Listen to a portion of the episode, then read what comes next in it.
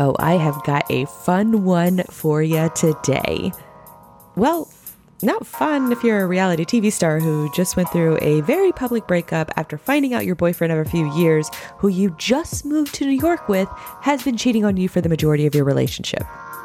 Hello again, Blythe Brumleve with digitaldispatch.io. And if you're wondering what the hell this has to do with logistics or marketing, just bear with me as I use this as an example of the social media mob swarming on this guy who made a very bad, very public mistake. And now the mob is going after him with their mouses and their keyboards being used as the modern day pitchforks. It's a lesson in brand safety that every company, even personal brands, need to be prepared for if it ever happens to you.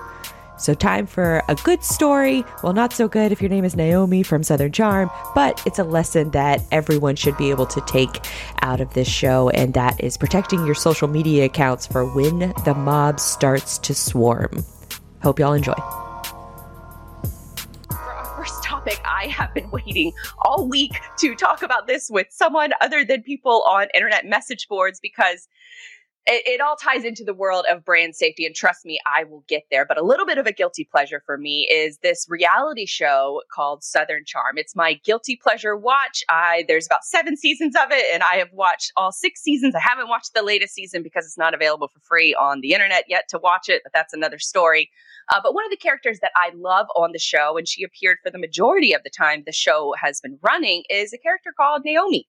Uh, she dated a guy on the show very publicly who uh, went through a kind of a very public midlife crisis during the show.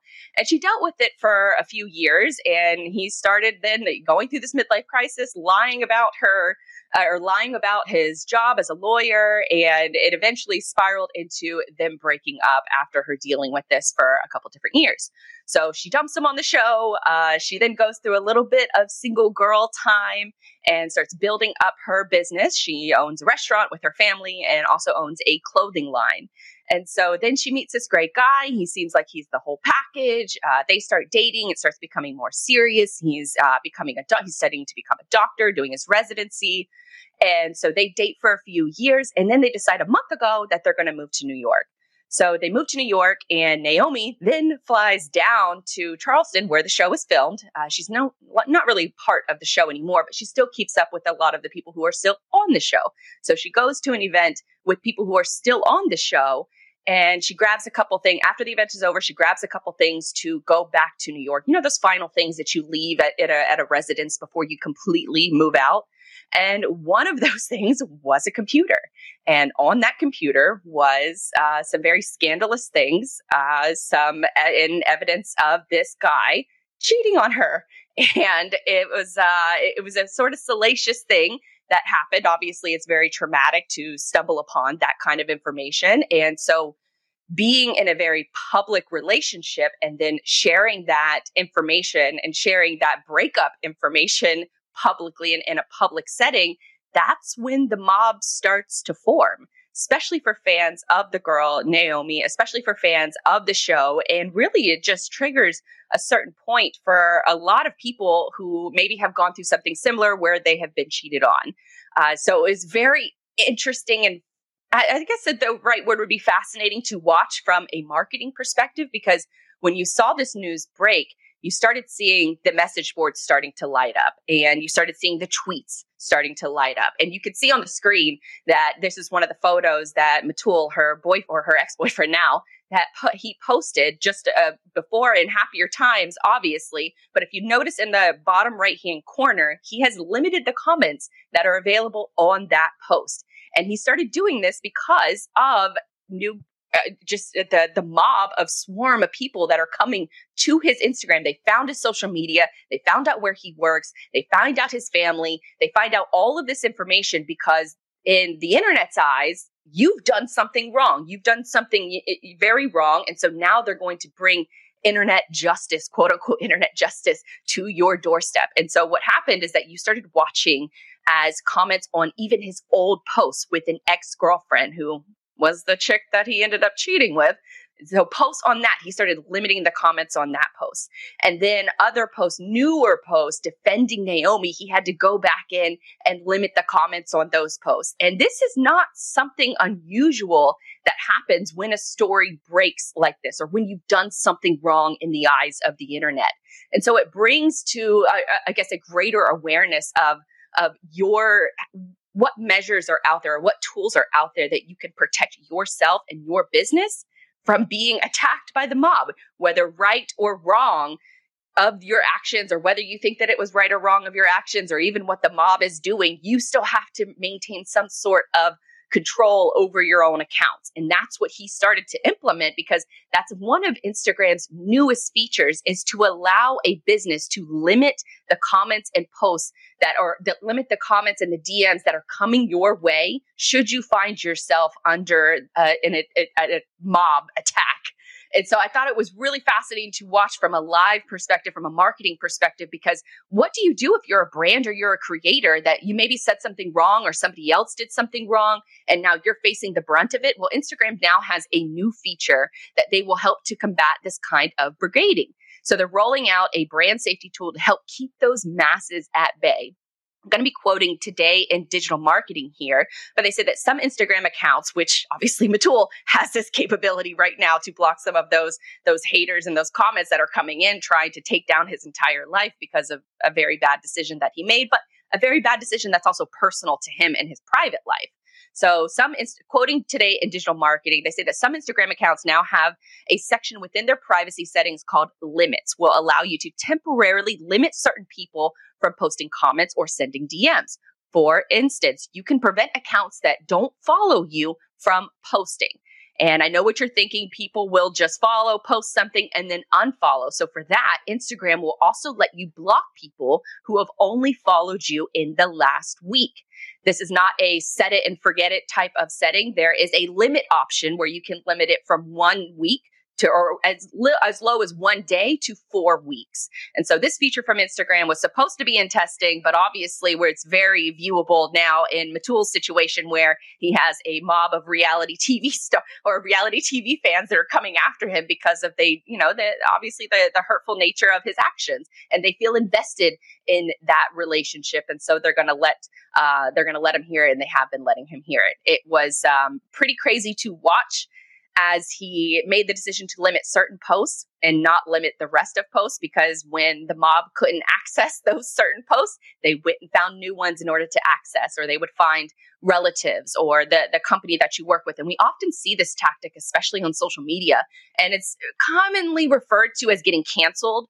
And so this would happen. This actually happened at a local level with a bo- uh, with a bakery here in in my hometown of Jacksonville, Florida, where one of a, a distant owner of a company shared something that was somewhat inappropriate during a, a, a I, am not going to say exactly what they shared, but they shared something that was somewhat inappropriate. A lot of people didn't. A lot of people didn't agree with it, and so what happens is that the brand then uh, all of the people who disagreed with that one person of that employee of that company then had to take all of their aggression out on the main brand's page. So if something like that is happening to your business, it, it, it's not necessarily something that you want to address in the situation of when it happens to you. You want to address a plan of action before it ever happens, just in case. So it's good to see platforms like Instagram that are going to be rolling out things like this that can help you protect. Because right now, there's really only a, a way to protect yourself is usually on i think on facebook and on twitter i know that and instagram as well you can protect your account. So you can go private and that's how you can protect your accounts.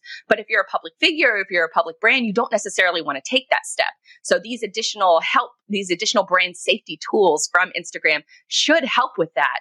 But uh, i would say that you you to develop this strategy ahead of time, you really need to have a proactive approach. So here's a few tips in case you find yourself sometime in the future getting mobbed by a bunch of internet trolls for right or wrong. You need to have a plan in place of how to address a situation like this. And one the first step I will give you is to lock down and protect all of your accounts because that immediately prevents anyone who wasn't already following you from access to your content and it prevents them from accessing and, and continuing the, the snowball effect of, of people, you know, more and more people starting to pile on. The next step that I would suggest is to dive into what sparked getting canceled in the first place. Now, if it's a personal situation, like with this reality TV drama, that's sort of a separate indication. But if it's a business and you're all of a sudden you have a, a, a an employee that's gone rogue and maybe they shared something that they probably shouldn't have shared in a public setting, then that's still your responsibility as a business because the people are going to come for the wallets. They're going to come for, say, a, a, a good topic is a, a, sports personality who says something wrong. They're going to come for not only the parent company who is broadcasting that show, but they're also going to come for any of the sponsors and they're going to go after. And this is what is this tactical, almost warfare like if you've done something wrong in the eyes of a certain demographic. And so it's just things to keep in mind that you want to dive into what sparked getting canceled in the first place. You want to ha- show the ability to listen and you want to be able to show empathy that that comes into empathy will come into play in a situation like this and how you can learn and get better.